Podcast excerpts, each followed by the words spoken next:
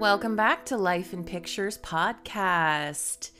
We are here today to talk about Psycho 3 as we continue our Psycho series. Psycho 3.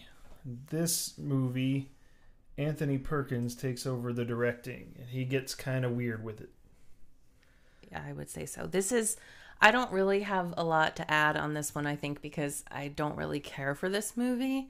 Um, and when Travis wanted to do another rewatch, I declined because I don't, I just didn't want to.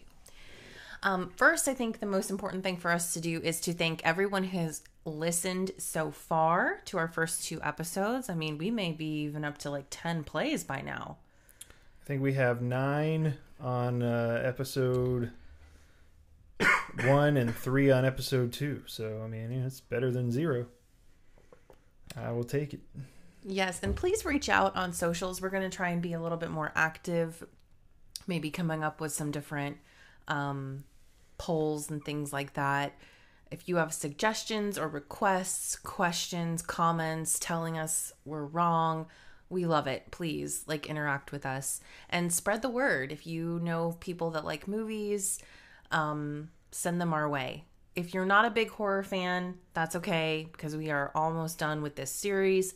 Thank God. Um, and I feel like I get to pick what's next. Yeah, I just wanted to let everybody know that we're not only going to take, talk about psycho movies in perpetuity. Uh, however, this one, I feel like you can't really just do one of these movies and call it a day. Um, so this there's this movie, there's one more, and then there's sort of a maybe we'll do an episode combining a few of the other ones because then there's the remake from 98 and then there's the TV movie Bates Motel and there's this TV show Bates Motel and I feel like you'll probably be tired of hearing about the saga of Norman Bates if we did a separate episode for all of those things. And plus um you know there's a lot of other movies we want to cover and stuff too. So hang in there. Um, but speaking of horror, um, if you are a big fan of Stranger Things on Netflix, season four dropped um, last week uh, on May 27th, the first part of the season. And um, it's interesting because spoilers, spoilers ahead. If you've not seen it and you want to see it, don't listen. Um, I kind of feel like this season is definitely like very dark in tone and um, a lot gorier, scarier. And from the onset, I, I saw so many um, similarities to um, A Nightmare on Elm Street. Yes, and it's also interesting because Robert Englund is in this season of Stranger Things, and as you should know, he played Freddy Krueger. Mm-hmm. Uh, so, so I don't want to give too much away, but I just did want to say um, it's very good. Uh, and then I think we have to wait until like July or something to get the end of it. But um, we have one more episode to go, which I'm going to make Travis watch with me today. Um, but speaking of spoilers, obviously this podcast yes. is full of them. There's one thing we would like you to know about this episode and all future episodes. There will definitely be spoilers. We are going to talk about these things assuming that you've already seen them. So if you have not seen them and you care about it being spoiled, go watch whatever it is first. And then come back and listen to us. Yes. Yes, for sure. And don't forget to interact with us on the aforementioned social platform. Yeah, and if you're if you have not seen Psycho 3 and you're just really jonesing to see it, there are several ways to watch this movie. Travis, how can they watch the There movie? are. I've tried to make some improvements as we go along with our format, and the last episode I thought it would be great to tell you where you can watch some of these movies. Uh, this time I took it a step further and did a little bit more research on this. So, Psycho 3 is available to rent instantly on Amazon and Google Play. If you rent it on Google Play, you can also watch it on YouTube. excuse me, they're uh, three ninety nine to rent, and they're fourteen ninety nine to buy digitally. Or if you're so inclined, you can do what I did several times and buy the box set of Blu-rays on Amazon, which comes with Psycho 1, 2, 3, 4, the 98 remake, the Bates Motel TV movie, and the Psycho Legacy, I believe, is also included, which is a great um, documentary about uh, the making of, of all of the films, really. So, uh, if you have enjoyed these episodes so far and you want to know more, that's that's a great deal in my opinion. Twenty six bucks. So, uh, check it out. So once you do that, come back and listen. Um, and maybe you'll you'll agree with me on social that this is not the greatest movie of all time. Well, on that note, we're going to jump into discussing the movie. And I will say that it, it probably has its pros and cons, just like any movie. Um, Anthony Perkins, this was his debut uh, as a director. Um, and I thought that it's a little bit of a departure from some of the other films. He didn't write it though, right? He didn't write it. Okay. Um, it's a little more artsy in some respects. Uh, there were definitely points in the movie where it sort of felt like he was trying too hard to play Norman Bates.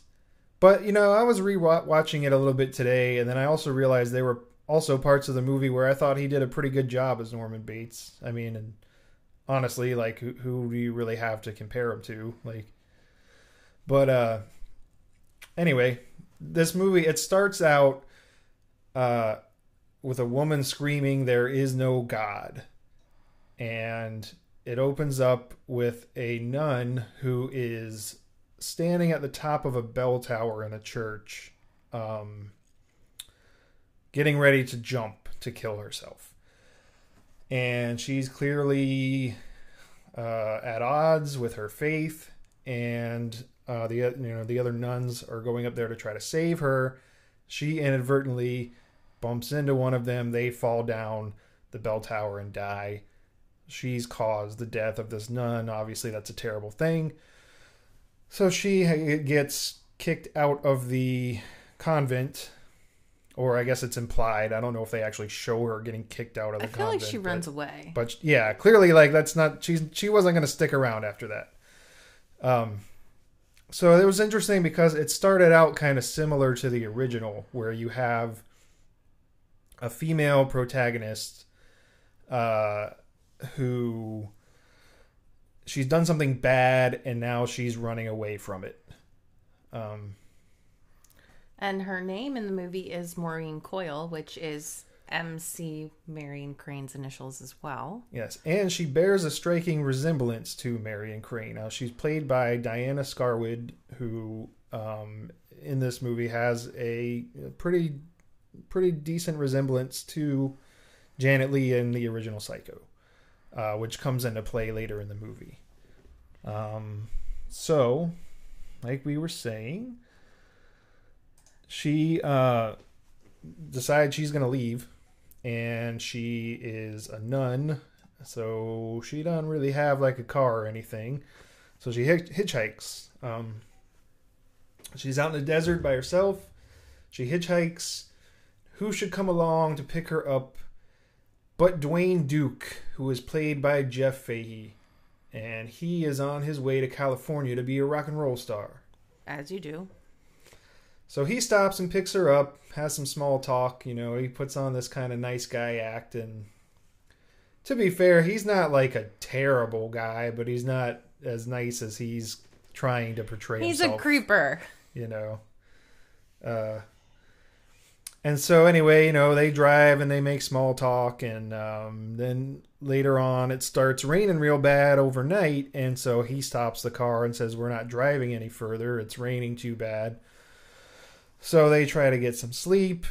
He wakes her up in the middle of the night. He tries to make a move on her. She declines, and she gets out of the car And he persists. he persists yeah but you know he he tries to i was gonna say like he kicked her out of the car but she actually got out of the car on her own of her own decision he told her to get back in the car it could be because he wanted to try to assault her it could be because he was like i'm sorry get back in the car i don't want you to be out in there alone however whatever Maybe, what- maybe she didn't want to be me too'd.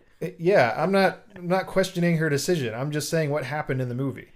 Um however, once that decision was made and once it was clear she wasn't getting back in the car, he just he threw the suitcase out and said, "Well, whatever, tough for you." He he said something else that is depending on who's listening to this might not you might want to just watch the movie and see it yourself. This guy is a real jerk. But uh, anyway, does, doesn't start out on a good note for uh, for old Duane Duke and uh, Maureen. So after that sets the tone and introduces some of the characters, then we kind of switch gears and we return to the Bates Motel. This is about one month after the second movie takes place, where Norman has kind of just returned to his normal life of running the motel and talking to Mother. And um, as you may remember, at the end of the second movie, um, he murders Mrs. Spool Yes. who claims that she was really his mother. So um, we see him at the hotel and he's poisoning some birds so he can collect them and stuff them because, you know, that's what you do. Um, and lo and behold, our friend Duke finds himself at the Bates Motel where he answers a help wanted sign because he's trying to earn money to make his way to California. Yeah, before he does that though, they kind of still set up the tone of Norman being not quite normal. Uh, you you don't really know at first that he's poisoning the birds. You see the birds kind of fl- first they pan over the property and they show that it's kind of deserted. Uh, and I thought this was really cool because they had they kind of showed how it was recent to the second film because you could see on the cellar window where there were still the trails from the finger dragging down when that kid got murdered in the basement. And you could see Mary's book that she was reading in the uh, second one it's on the ground. And then you see some birds flying around this bird feeder and everything looks kind of calm and peaceful. And then all of a sudden you see these birds just drop to the ground. And then you see Norman come out and pick them up and put them in a bag. And you say oh okay he's poisoned them. That's that's what's happening here. And then they show him stuffing them and he's you know putting the sawdust in the birds and the chemicals and stuff and then he takes the spoon and he Oh, so spreads peanut butter on a cracker with it and the eats that. same spoon that he was stuffing the birds. so they really set the tone there. Um anyway just kind of setting a scene. But yeah then eventually uh you know you see how the motel is sort of run down and how he's still continuing his efforts from the second film to restore it to its former glory so to speak. And as part of that he has a help wanted sign in the window of the office. And so duke finds himself at the bates motel and goes to apply for this job. And norman hires him on the spot because it's not like he's got a whole lot of applicants to contend with. So hmm now we've got a new employee of the bates motel So then we make our way to the diner um, where Norman used to work, Statler's Cafe, yeah and Maureen has just arrived there. Yeah, well, actually, so I kind of messed up the chronology a little bit on these. What actually happens is you're at the um they show the diner, which is Statler's Cafe where he worked in the second one, and then the sheriff and uh, Ralph are having a conversation. They kind of show the article about how Mrs. Spool is missing, and they're talking about, oh, I hope nothing bad happened to her, and uh, then there's a, a reporter there that kind of interjects herself and says and wants to know about Norman Bates and they kind of say hey you need to leave Norman Bates alone he's paid his price you know he's a good guy he just wants to live in peace blah blah blah blah blah well then all of a sudden Norman shows up for lunch. And that kind of sets a a tone of you know being on edge and the reporter goes to talk to him and uh, the sheriff says i don't want any trouble and she's like yeah whatever i'm going to talk to him anyway. And uh, so while she's at first norman's kind of apprehensive he's i don't want to talk to anybody i don't want to say anything about this and then uh, he eventually kind of starts to answer some of her questions. When in the middle of that, we see a truck pull up in the background, and uh, Maureen steps out carrying her luggage, and she comes into the diner, and uh, Norman Bates notices right away that she has a resemblance to Marion Crane, and notices the MC initials on her um, luggage, and that sets him on edge, and he decides to try to make it out of there quickly. Um, well, so on his way out, we hear um, Maureen asking if anybody has recommendations for an inexpensive place to stay the night. And of course, Norman's really trying to hurry up then because he doesn't want her to stay with him because he's. He's cuckoo cuckoo and he's gonna kill her. Yeah, I think underneath it all, though, it's still sort of the same thing where it's like Norman is a good guy. He doesn't want to kill her.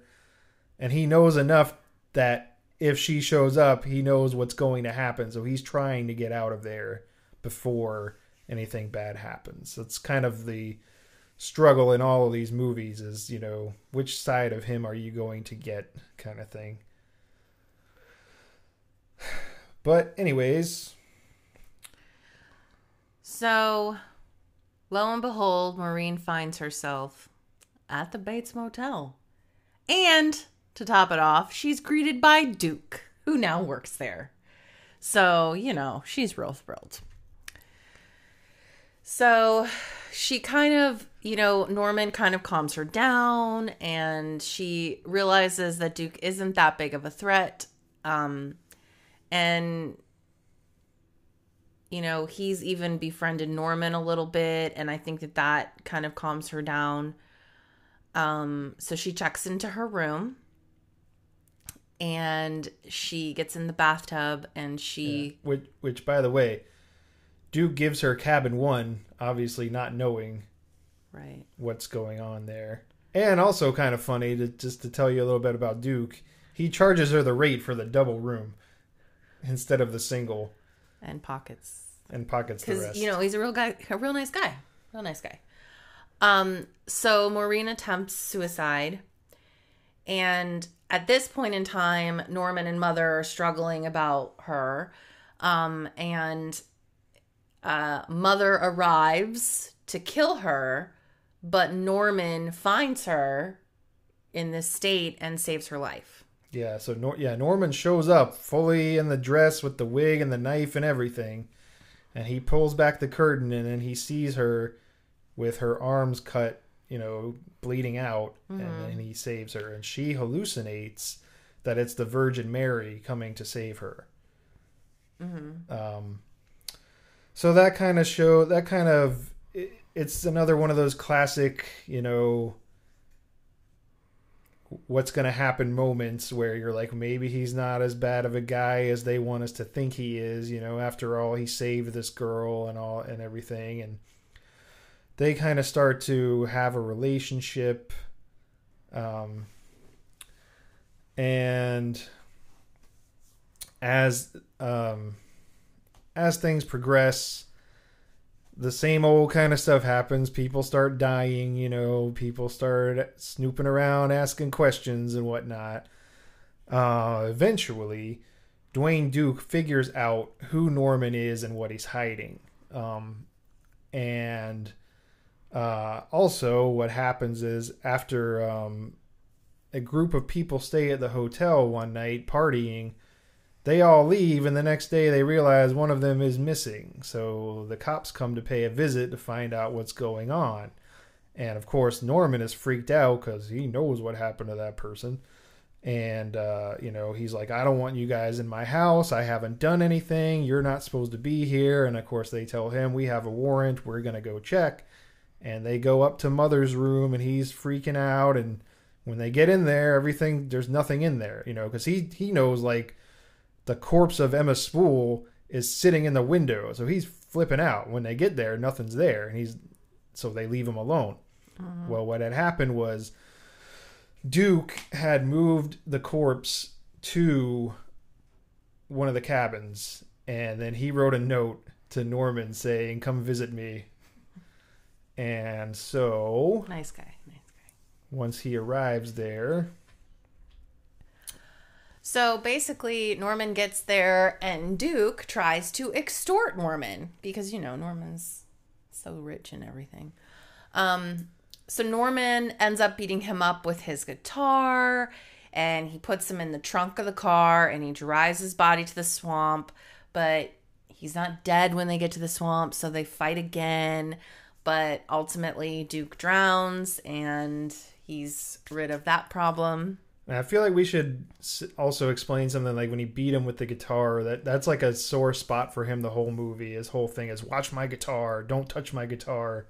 I'm gonna be a rock and roll star. You know, you can't touch it, you can't look at it. Hmm, I know someone like that. And so Norman beats him to death with it, uh, which is interesting. Um, So then Maureen wants to be with Norman and they Yeah. share this moment at the top of the stairs. yeah, she sort of realizes that like, oh, I'm falling in love with him. He's the one for me. He's kind of the opposite, where he he's the way that he's been the whole time, where he he has feelings for her too, but he also knows that he can't get too close to her because he will kill her because he's crazy and he knows that. Um, so she goes up to the house to try to talk to him, and she says, "You know, I know you've had a bad past, but you can also be good. You saved me. Let's be together." They have this moment at the top of the stairs where he's holding her hands, and then he hears Mother's voice and he lets go, and that sends her falling down the stairs to her death, which was also very similar to the way that Arbogast fell down the stairs in the first movie. Right. Um, so then we have that reporter again, Tracy, and she keeps snooping around and she kind of puts the pieces together and she figures out um, Norman's secrets. Yeah. And Norman is then ordered by Mother to kill her. But instead, he. Yeah, so I thought this was interesting because this was really like the first movie that we ever saw Anthony Perkins dressed up as mother and talking in her voice and um at this scene the mother, you know, orders him to kill Tracy. And it looks like he's going to do it, but then what he actually does is he stabs the corpse of Emma Spool over and over again, you know, saying that you know I I can be my own person. You don't have control over me. Uh, I have the guts now because she would always say you don't have the guts, boy. Um, and so obviously once that happened, Tracy uh, knows beyond any shadow of a doubt that Norman is responsible for the recent uh, wave of trouble. And uh, they don't actually. This is another one of those things. They don't actually show her like calling the cops or anything, but it's implied that she has uh, alerted the proper authorities because the next scene is Norman being arrested and taken away. Um, and he says, uh, you know, I think the sheriff says to him, like, do you know how long they're never going to let you out for this? And he says, that's fine with me because I'll finally be free. Um, and then they show him riding in the back of the car, and he has an interesting souvenir. Yeah, so he's got Mother's hand that he's holding onto as a souvenir, and he stares into the camera as the movie ends. It's very similar to the ending of Psycho One. So that's it in a nutshell. Obviously, there's more to the story than that. I didn't. We didn't want to spoil every single plot line of the movie or discuss every single plot line of the movie because we felt like we did that in the first episode and it kind of just bogs down the uh the episode or at least in our opinion may, if you don't feel that way if you'd like to hear us discuss more details of movies from now on let us know hit us up on our socials uh, something we're going to try to tweak as we go along and eventually we'll sort of hit the groove i guess um, So now we're going to talk a little bit about the making of the movie. So Psycho 3 was released in 1986. Um and like we said it takes place about a month after the events that took place in Psycho 2. Yes, 1982. Um, they they tried their best to recreate uh, the set of uh, the Bates Motel and the mansion and everything. They had most of the same furniture and props, paintings, and for everything that they didn't have, they made copies of. Um, so they they did a pretty good job of getting it all back together and making it look like it should. You know. Mm. So they had Hilton Green as the producer in the film. He had already worked on the other two films. He was the first assistant director in the first film and then the line producer in the second film. Um, he served as executive producer and line producer on the third film. Yes. Uh, and that came from a uh, video that I found where they had done some interviews with Anthony Perkins and Hilton Green himself uh, about the making of the film. Um, I noticed uh, in some of the previous episodes, which has only been two, so it's probably the the second episode, where there were a few times where I'd state facts and I'd say, well, you know, I know that this happened, but I can't really remember where I know this from, or or some of them like I don't even know if this is actually true. I just remember reading it. So I've tried to to start marking down sources when I do my research now, um, just so I can feel a little better that I'm not spreading misinformation out there.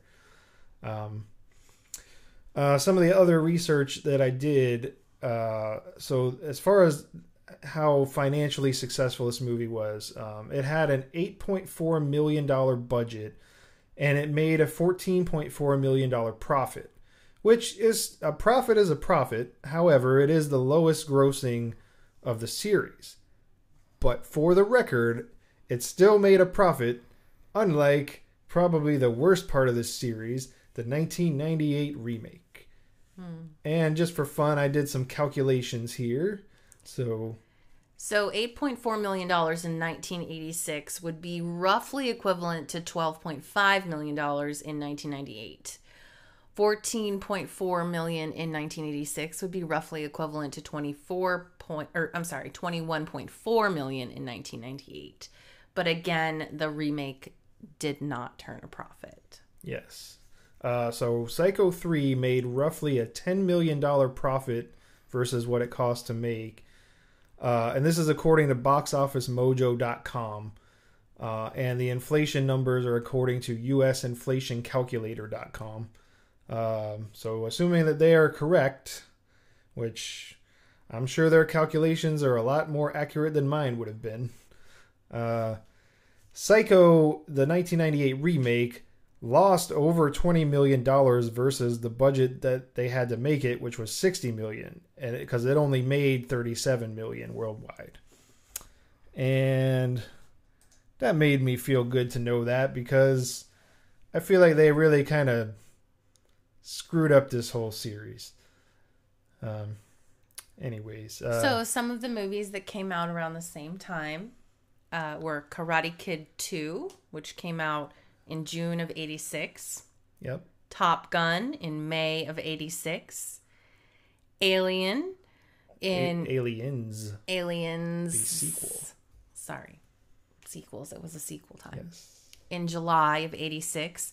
Ferris Bueller's Day Off in June of 86 and then Psycho 3 was released on July 2nd, 1986. Yes. So it had some stiff competition. That could have had a little bit to do with you know why it didn't maybe it didn't do as well as it could have. Uh you know and then also it's i don't know. I'm not really i was only four years old in 1986 so i'm not really sure what the culture was like as far as uh the the target audience for this film.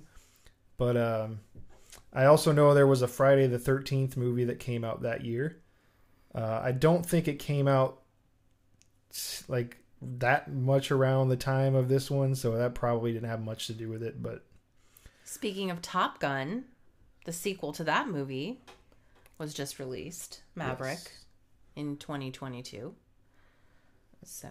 Yep. So that's still know, going strong. Yeah. I mean, um, I don't know how they would make a new.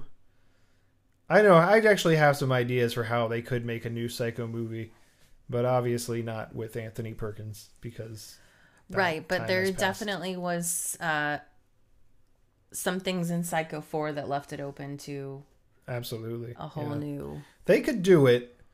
They'd have to make sure they do it right. Hopefully, it wouldn't be anything like that stupid remake they made. As you can tell, when we get to that remake, there's not going to be a lot of kind words said for that. Uh, I'll save that for another time. But So some some facts that we have uh, gathered here. Anthony Perkins was diagnosed as HIV positive during the filming of Psycho 3.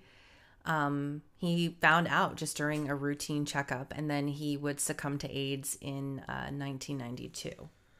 yeah, that's a heck of a thing to find out just from going to your regular checkup. Um, but yeah, that's that's when he was diagnosed, for better or for worse. Um, this was his directorial debut, and uh, that kind of makes it sound like he went on to become some like prolific director or something. But as far as I could tell, there was only one other film that he directed, and that was a film in 1990 or 1988, which was called Lucky Stiff. And uh, this is just purely from reading the IMDb page because I didn't know that was a movie until earlier today. But apparently, that movie was about a guy who was left at the altar by his fiance, and he's kind of down on his luck. And then it looks like maybe things are looking up for him when he gets invited to Christmas dinner by a beautiful woman, only to discover that her and her family are cannibals, and they intended for him to be the dinner as opposed to joining them to eat the dinner. So Interesting. I don't know. Maybe that could be a good movie. Maybe maybe I'll check it out one of these days. But apparently that was the last movie that he directed. So I kind of got the impression from things that I've read and clips that I've seen of him that uh, he preferred acting to directing anyway. So back in the day, Siskel and Ebert were like the way to, you know, before Rotten Tomatoes, Yeah. they were the way to know if a movie was good. And you were looking for a thumbs up from both of them. or you two thumbs up was the Yeah, best you could get. Two thumbs up. Yeah. Uh, so Ebert gave it a thumbs up, but Siskel gave it a thumbs down. Yeah, Ebert said that he thought Anthony Perkins did a good job directing it, and that obviously Perkins knows the character of Norman Bates like no one else. And Siskel apparently was not a fan of the violence in the movie, so those were their respective opinions overall. And I think that we're probably similar. You like all of the Psycho movies. Like for you, Psycho can do no wrong. I, I don't like this movie. Uh, yeah, I don't know if I would say it can do no wrong. I mean, there's definitely parts of it that you know, there's some that are better than others, but uh, yeah, overall, I think the series is is good for a variety of reasons. Um, I thought, you know, speaking of a variety of reasons, uh, something that I've kind of noticed in retrospect over the years, looking at these movies, is that they tend to have several scenes in them that are kind of humorous. And i was never really sure if that was like intentional or or if it was just a coincidence. Um, but i saw a clip of anthony perkins today saying that uh, originally audience audiences found humor in the original psycho and it was a little bit concerning to hitchcock uh, but they ultimately uh, kind of were able to toe that line and that they uh, um, they tried to keep incorporating that into the sequels to where it's not like blatant slapstick comedy or anything but like there's there is a little element of humor in all of the sequels and i can definitely see it. I thought that was interesting to see him acknowledge that. Uh, and i saw him acknowledge that in an interview that he did with bob costas which was actually to promote psycho 4 um, but it uh, it pertains to all of these sequels. So, so I thought that was cool to to learn that. Um. So So let's let's find out, Travis. What is your favorite scene of this movie? yeah, so I guess I'm gonna just talk in this section because you don't have any input at all, no favorite scenes or criticisms apparently. Uh, I, I, I guess. Okay, before you start, I guess. Um, why, why the whole like convent thing and and why was she I, I don't think they ever really explained like why she wanted to kill herself I think she was just kind of struggling with her faith. Just you know. okay but that i mean like that's to, to jump off a building that's like a Yeah, I mean, I don't know if there was any like one specific event that they point to, but anyway i i just it just felt like maybe they were just trying to keep it going and i, I, I don't know i just felt like it wasn't the greatest movie it's also interesting in that scene, kind of the parallels to Vertigo. Like, but i really like the fourth one yeah, the fourth one lot. is good. Yeah. so um this one for me just isn't it so anyway Well, I can see that. I mean, there are definitely parts. It's a very '80s movie. First of all, like you see some of these things, and it's you know it's very like okay at the time. Like I said, Friday the Thirteenth, uh, Nightmare on Elm Street, the slasher films were. See, I say this like like I have some kind of firsthand knowledge. Again, I was four years old in 1986, so from what I can gather, you were two. I was two years old in 1986. Oh my god! How do you? Oh my god! I don't know how old I am. How do you? Okay, I can't. Anyway, I was very young. I was very He young in not 1986. good at math. Clearly, I was not of the age that I was going to go to a movie theater and watch A Nightmare on Elm Street or Friday the 13th. That's that's the point I'm trying to get across here. Um which is also the point I'm trying to get across about that inflation calculator. Trust me, you don't want my projections. That is definitely more accurate than anything I would have come Holy up with. moly! That is man. beyond the point.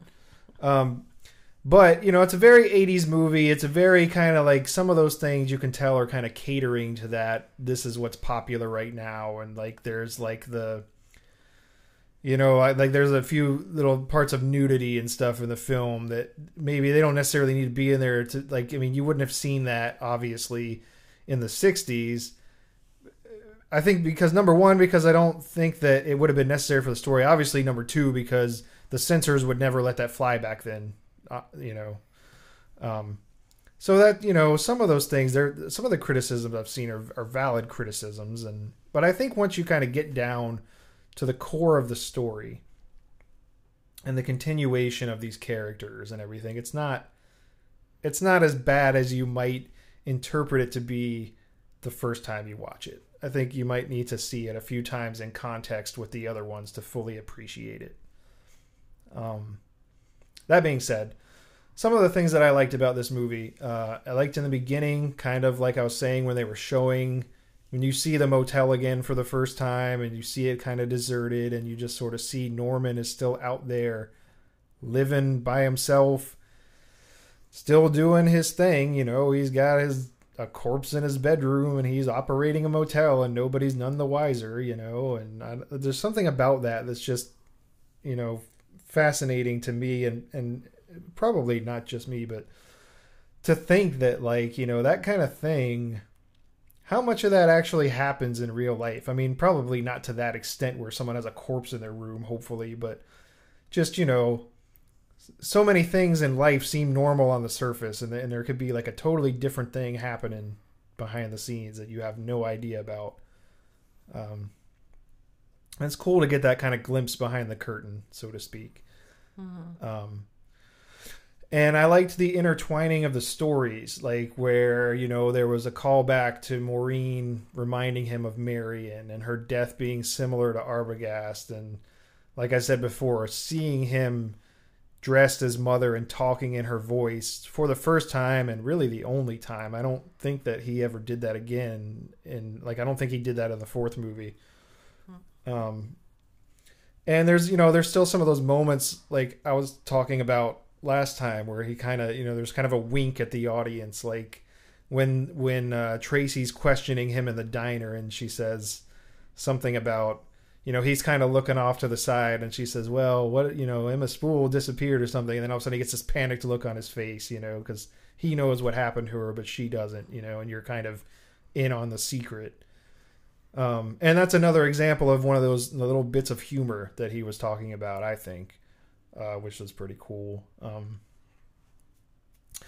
uh, there's another scene in this mo- in this movie that we didn't really talk about, but the the person that got murdered that had the cops that was missing the next day when the group of people uh, had left and sent the cops to go check on her. Uh, Norman murdered her, obviously, and put her in the ice machine. Um, and then there's a scene where the sheriff comes out. It might have been when they were investigating and didn't find anything, and he's eating the ice, Ice out of the machine, machine. and he. You see some of the blood in the ice, and you see the girl, and he, he's so close to grabbing the ice cubes with the blood on it, and it's so like it's such a tense moment of like, is he gonna realize what's happening here? And of course he doesn't. And an interesting behind the scenes uh, information about that is that they actually put that actress, uh, Kat Shea, they put her in the ice for re- it was real ice in there. Like and so she's like turning blue in the movie. It's not makeup. Like she's actually turning blue because she's in she's in a tub of ice for like you know however long they had to keep shooting this scene. Um, so that was interesting. Um, and you know another callback where Duke gives Maureen cabin one, and you know obviously when Norman finds out, he's like, "Why would you do that? What's going on here?" And um, I I thought it was really cool that Anthony Perkins directed it because I think I just think it was nice to get his perspective on how the story should be told, and you know obviously this character was such a big part of his career that it was cool that he had some say over it this time. I mean, I know he didn't write it, but he obviously had a lot of power to make choices on how that story was told. And I feel like that's probably something that um a lot of people would be curious to know like if he was going to make one of these movies, how would he make it? And now we know. So that was kind of neat. And I guess that's really pretty much everything that we had to say about that, as Forrest Gump would say. So, next episode, we're going to talk about Psycho 4, the beginning, which is actually the end. Yeah. Um, I really like that one, so I'll have a lot more to say about it. Uh, please find us on social media on Facebook and YouTube. We are Life in Pictures Podcast. Follow us on Twitter and Instagram at Life in Pics Pod. Like and subscribe. We're on all the major platforms. If you could rate and review us on Apple, that would really get us out to more people. Um, and tell us, you know, please reach out to us and let us know, like, what movies do you want us to cover? Are you tired of hearing about Psycho? Also, um, what what should we talk about next? What genres are you really looking forward to hearing about? Um, if you have a different take on Psycho three, uh, if it's the greatest movie of all time and I got it wrong, just let let us know. And like I said, we got one more to talk about, so it, it, the end is near. But uh, you you you, can, you gotta you gotta do all of these movies to really do it justice. You can't really just take one movie out of a set and just. I, I don't want to do that. I don't know. But yeah, that's that's Psycho three. Three down, one to go, and then one remake and some TV type stuff that probably will be a composite or something like yeah, that. Yeah, and we might take a a break before the main story will be done after the next Yeah. episode. So um there's some other things we have ideas we have brewing. maybe we'll circle back to the remake. Mm-hmm. Okay, well, have a wonderful week and keep your life in pictures. Yeah, we need some kind of sign off. If you have a suggestion for a sign off, tweet it at us. All right, well, that's it, I guess. Goodbye.